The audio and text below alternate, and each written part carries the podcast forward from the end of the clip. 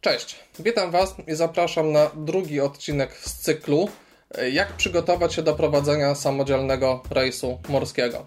W poprzednim odcinku mówiliśmy sobie o kwestiach, co oprócz rzeczy podstawowych zabrać na jacht ze sobą, czyli co skipper powinien mieć ze sobą, żeby, no, mówiąc prozaicznie, na tym, na tym rejsie nie zginąć i żeby go jakie, jakaś niespodziewana sytuacja nie zaskoczyła.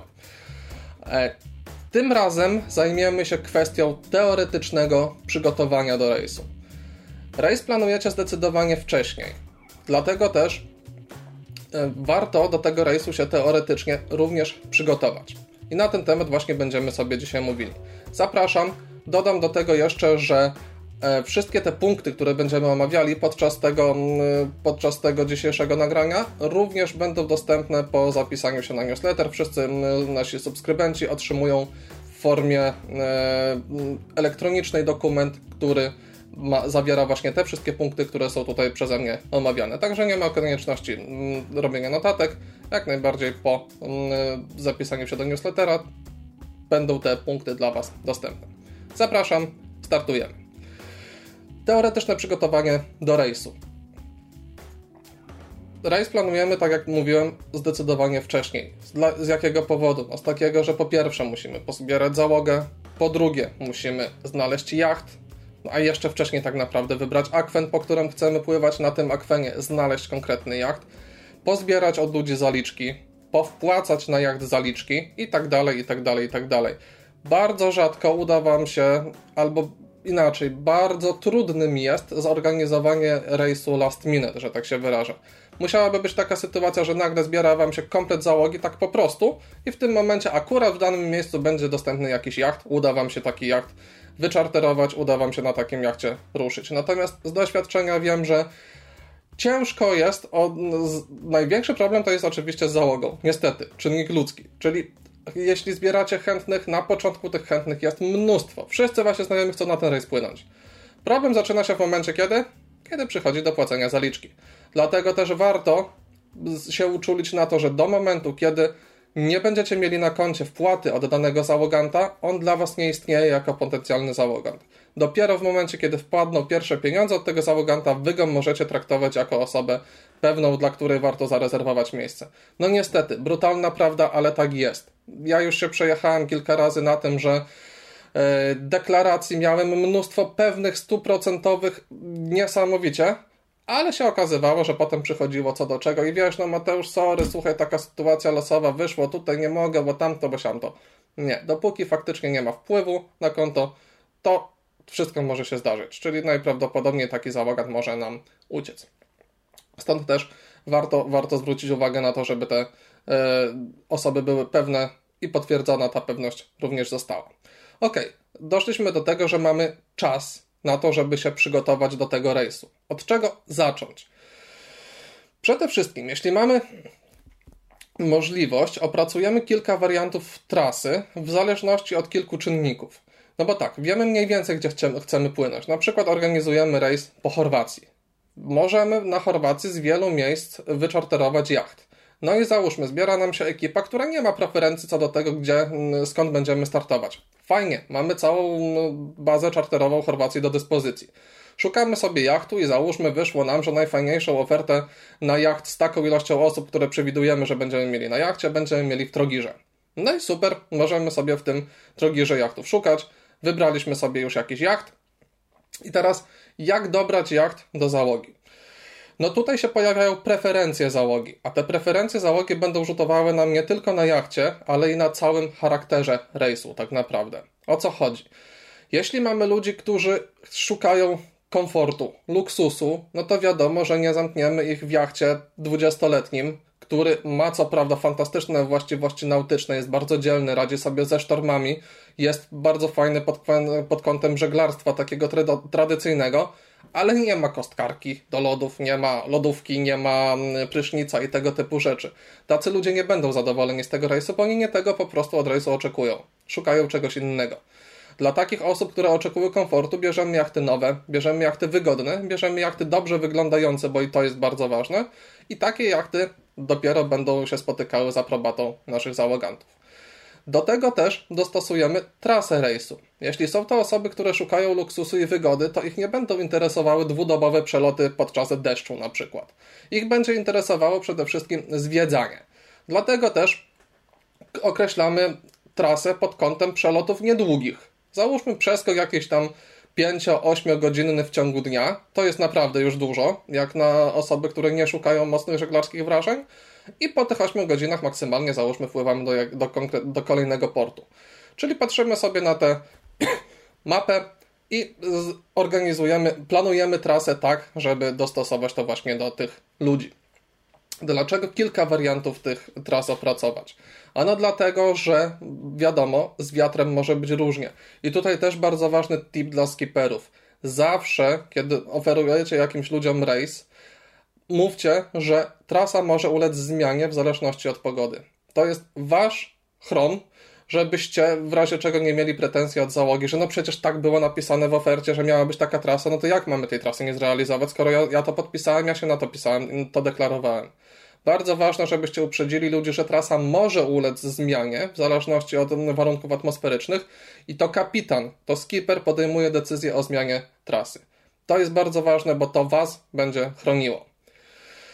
Trasy uzależniamy również od prognozy pogody. To już w momencie, kiedy jesteśmy blisko rejsu, załóżmy tydzień przed tym rejsem, czy tam dzień nawet przed rejsem, jesteśmy już w porcie, z którego chcemy wychodzić, nawet w tym momencie może ulec zmianie nasza trasa. Dlatego warto mieć przygotowanych kilka wariantów, bo jak się okaże na przykład, że wypływając z tego Trogiru będzie nam walił cały czas południowy wiatr i on nie chce się w ogóle odwracać, no to nie ma sensu daleko się zapuszczać na to mm, południe, bo może się okazać, że no, będziemy mieli problem, żeby w ogóle dopłynąć do jakiegoś tam celu, który sobie na, w południu, na południu daleko ustawiliśmy.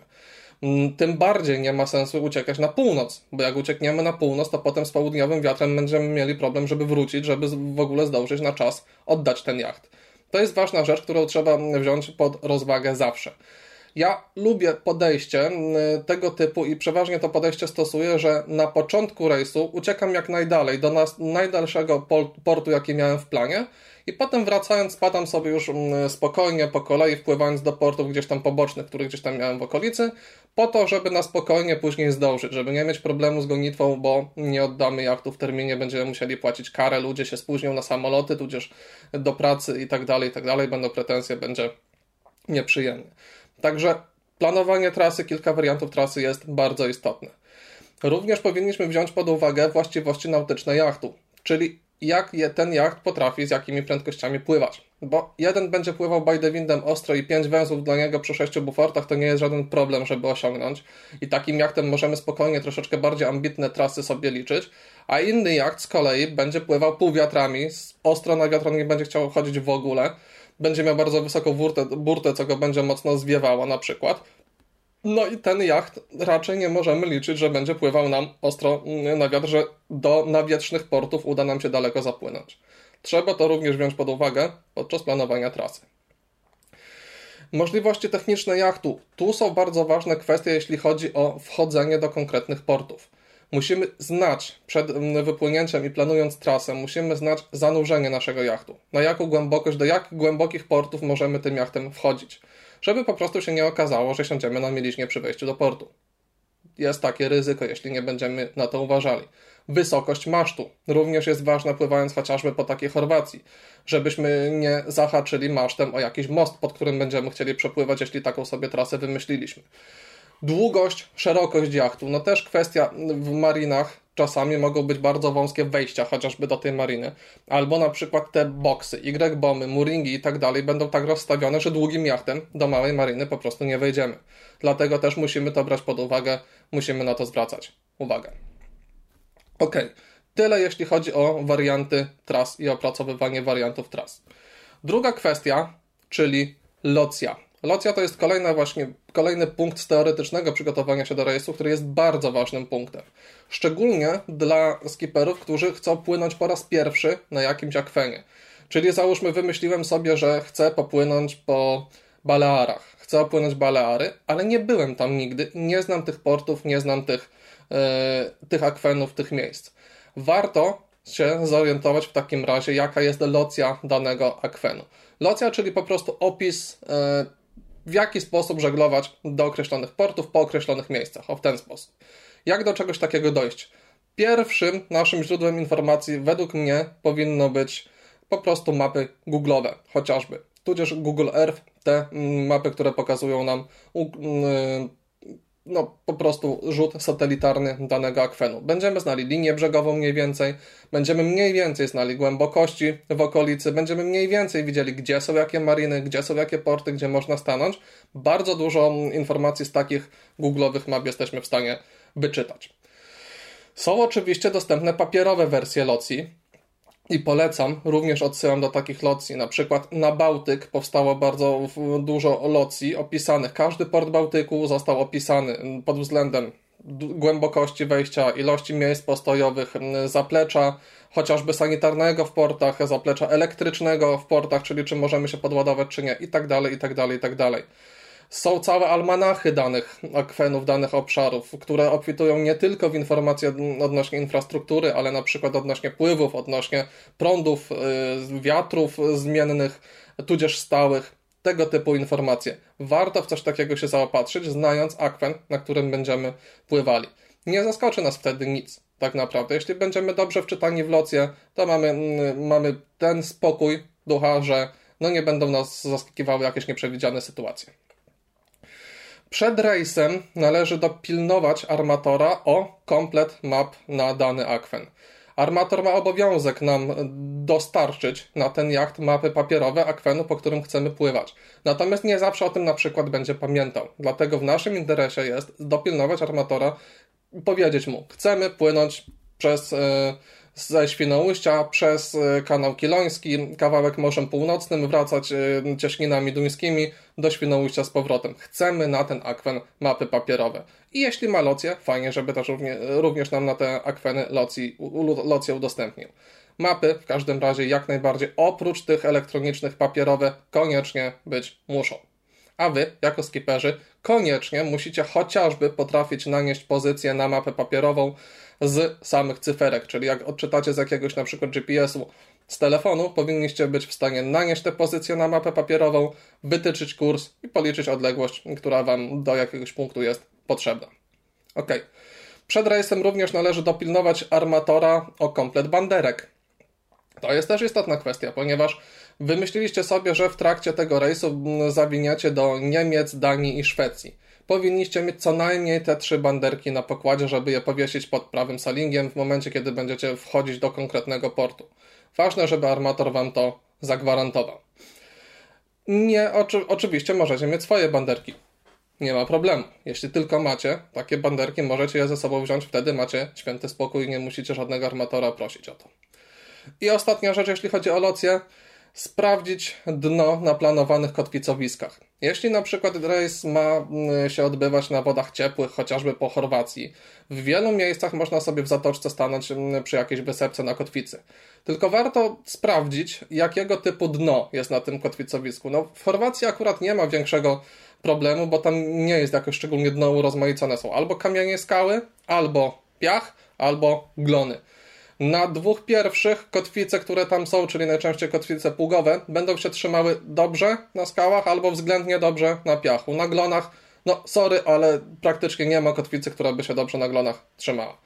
Jeśli macie na przykład podłoże muliste, no to kotwica pługowa, owszem, będzie Wam się fajnie trzymała, ale może się potem okazać, że ją tam zostawicie, że jej nie wyciągniecie.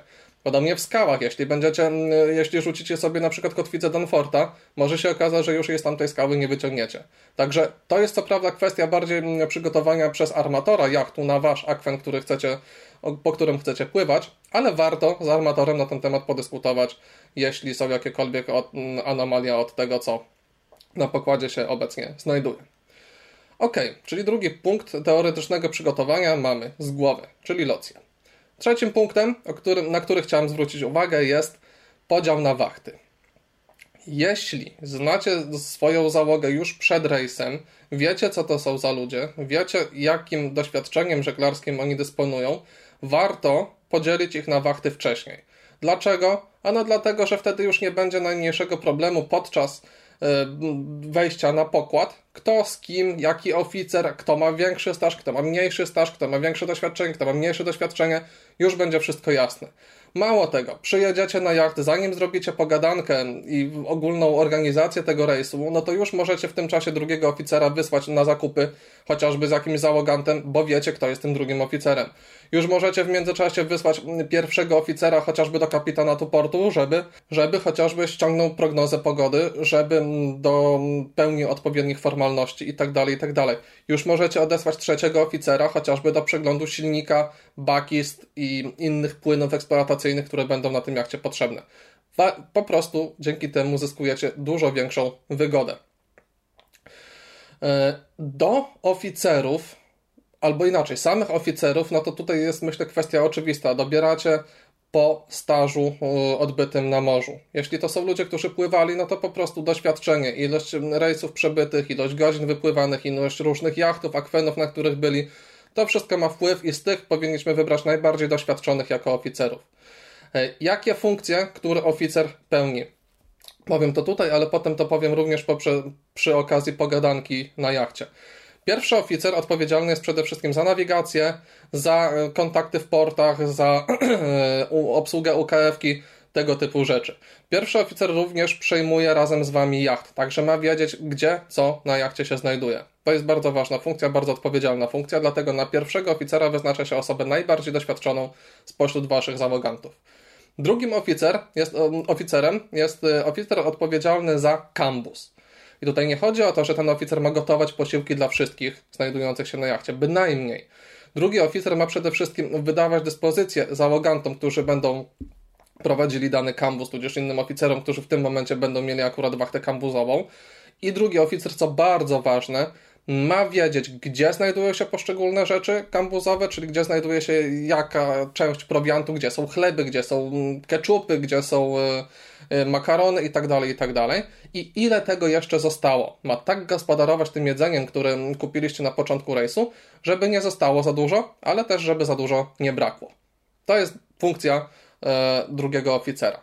Trzeci oficer jest to osoba odpowiedzialna za kwestie techniczne i mechaniczne na jachcie. Także trzeci oficer musi wiedzieć, gdzie jest silnik w jachcie, musi wiedzieć w jaki sposób w razie potrzeby dolać oleju do takiego silnika, musi wiedzieć w jaki sposób, gdzie znajduje się na przykład skrzynka narzędziowa na jachcie i tak dalej, i tak dalej. W razie, kiedy mamy jakąś awarię na jachcie, pierwszą osobę, którą bierzecie do pomocy to jest właśnie trzeci oficer, dlatego, że on powinien wiedzieć skąd wziąć narzędzia, jakie te narzędzia wziąć i jak wam w danej kwestii pomóc.